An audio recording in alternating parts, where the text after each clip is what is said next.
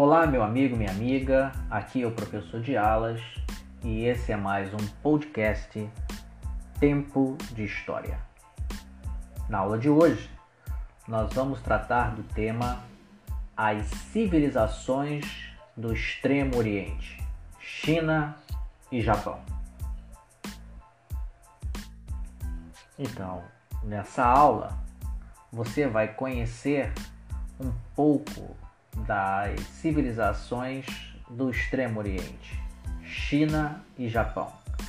Vai ver como os povos de lá se organizaram, como eram o seu governo, religião e cultura. A primeira civilização que nós vamos nos deter na aula de hoje é a China. A China se localiza no leste do continente asiático. O país é cortado por dois grandes rios, o amarelo e o azul. Junto com outros rios, eles formam vales longos que fertilizam os campos. Essa terra fértil fez que com muita gente se fixasse nas margens dos rios.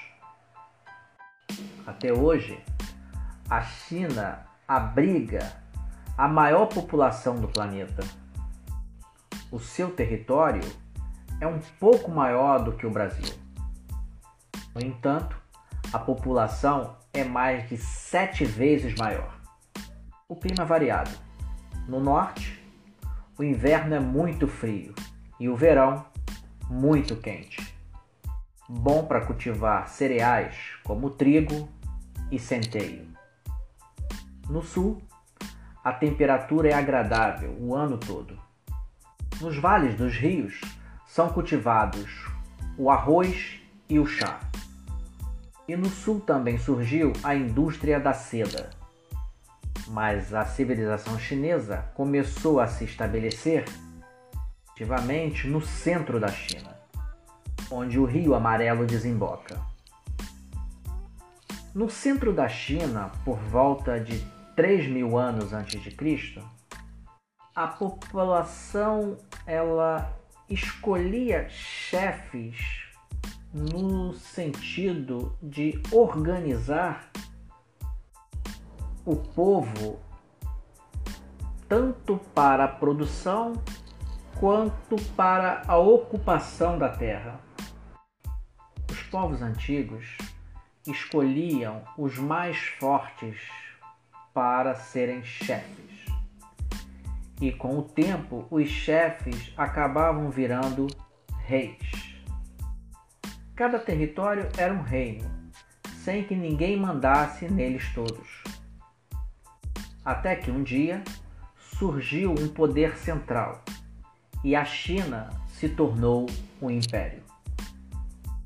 Há dois mil anos antes de Cristo, os muitos reinos da China se reúnem e formam um império. O imperador se chama Yu. Com Yu começa a primeira dinastia. Dinastia é uma série de imperadores ou reis pertencentes a uma mesma família.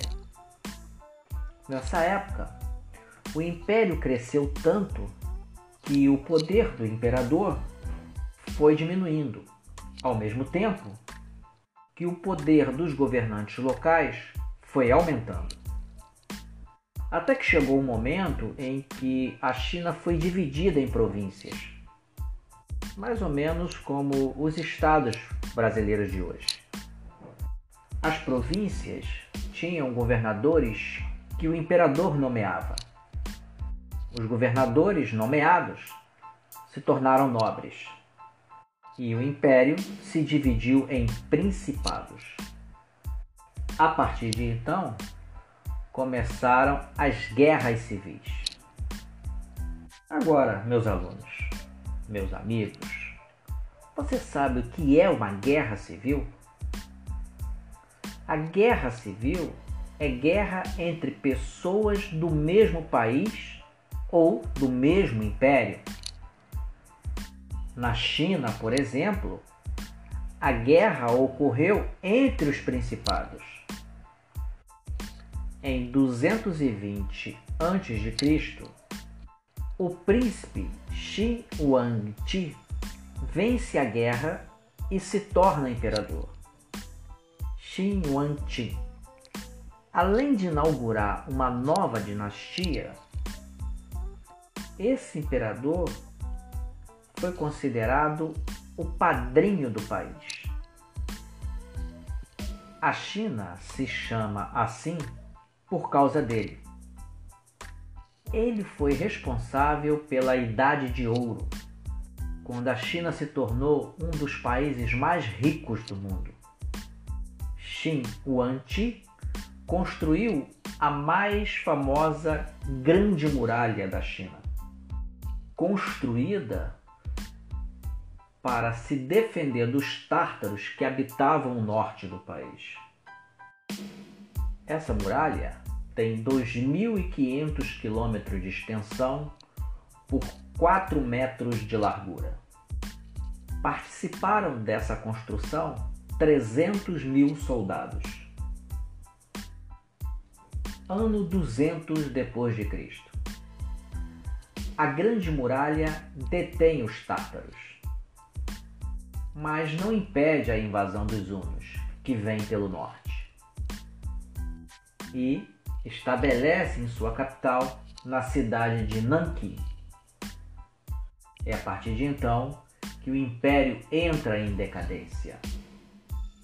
1200 anos depois de Cristo. Os mongóis, liderado pelo príncipe Genghis Khan ou Gengis Khan, vem do centro da Ásia para dominar toda a China e o império volta a se unificar. Agora, o engraçado dessa cultura, desse povo, é que o pai de uma família chinesa podia até vender o filho como escravo nos casos de desobediência. Lá também, o imperador era o pai de todos os chineses. A sociedade chinesa era formada por castas. Isso quer dizer, o filho do lavrador tinha que ser lavrador. O filho do nobre era nobre, trocava de casta ou saía do seu grupo. Lavradores, artesãos e comerciantes formavam a plebe, o povão. As classes nobres eram formadas pelo imperador, que governava, os mandarins, que ajudavam o imperador a governar, e os letrados, especialistas em ler e escrever. Interessante essa casta de letrados que sabia ler e escrever. Isso tem um certo sentido. O alfabeto dos chineses tem mais de 2 mil caracteres. No que diz respeito à religião, nós podemos dizer que os chineses não tinham propriamente uma religião. Eles, na verdade, acreditavam num conjunto de regras que todos respeitavam. Quem criava essas regras eram filósofos, como Confúcio e Lao Tse. Essas filosofias têm seguidores até hoje. Os chineses, eles eram avançados em relação às civilizações do Ocidente. Vejamos algumas coisas que eles descobriram. A seda na China, mais ou menos no ano 3000 a.C. Na Europa, isso só vai ocorrer no século 6. O papel vai ser inventado na China no século II, na Europa no século XIII. A imprensa na China é do século XI, na Europa é do século XV. A porcelana na China é do século XII, na Europa é do século XVII. Os chineses, na verdade, também inventaram o macarrão. que um aventureiro chamado Marco Polo, um italiano, acabou levando isso para a Europa. Foram os chineses também que inventaram a pólvora. Agora, aqui no Brasil, especificamente em São Paulo, tem um bairro chamado Liberdade. Nesse bairro há duas grandes civilizações do Extremo Oriente, China e Japão, se reúnem ali. Imigrantes chineses e japoneses. Agora, falando do Japão, foi no Japão onde surgiu a pintura sobre a seda. O que nós conhecemos pelo nome de Japão é, na verdade, um arquipélago composto de 4 mil ilhas. Dessas ilhas, 600 são habitadas e apenas 5 são grandes. Os povos que formaram o Japão eram do sul da Ásia e da Coreia. Diz a tradição que o fundador do Império Japonês é Amaterasu, que quer dizer o neto da deusa do sol. Ele recebe o título de Tennos, que quer dizer Rei Celeste. No ano 660 a.C., Jimo Tenno passa a ser o primeiro imperador. E culturalmente, a China domina o arquipélago japonês, fazendo presente com suas tradições políticas e religiosas. No século XIII, a cultura chinesa já foi plenamente assimilada. A partir daí, o Japão cria as suas próprias tradições.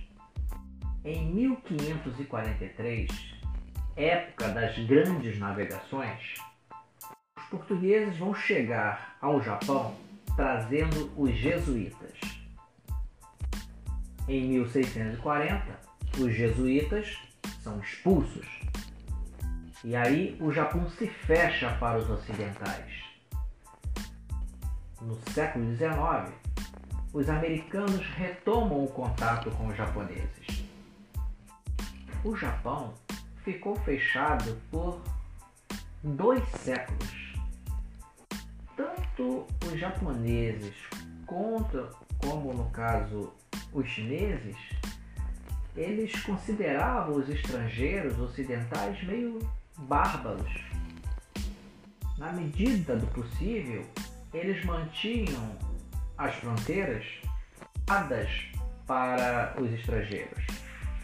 Pois bem, no século V, o chefe de uma família nobre, Yamato, tornou-se imperador. Século VI, as ideias chinesas de Confúcio chegam ao Japão. A sociedade japonesa se organiza em castas, como acontecia na China, e fixa a capital do império na cidade de Nara. O poder político é dividido entre o Teno e o regente, uma espécie de primeiro-ministro. Depois de três séculos de guerra civil, Teno cai fora do jogo político. O regente torna-se o chefe da guerra, o shogun. O shogun governa os aristocratas com a ajuda dos samurais, que são os guerreiros. No século XVII, a dinastia de shoguns Tokugawa cria uma barreira militar que isola o Japão do resto do mundo. Do ponto de vista religioso, os japoneses, podemos dizer, eram animistas. Eles acreditavam que todas as coisas tinham alma os espíritos estavam por toda a parte. A religião era o Shintoísmo. Shinto quer dizer o caminho dos espíritos. Outra religião adotada e modificada pelos japoneses o budismo, que foi importado da Índia. Pois bem, senhores, essas duas civilizações do Extremo Oriente devem e podem ser estudadas pelos senhores com maior profundidade, lendo o modo e pesquisando na internet. Eu fico por aqui, agradeço os que me escutaram e saúdo os que me ouviram.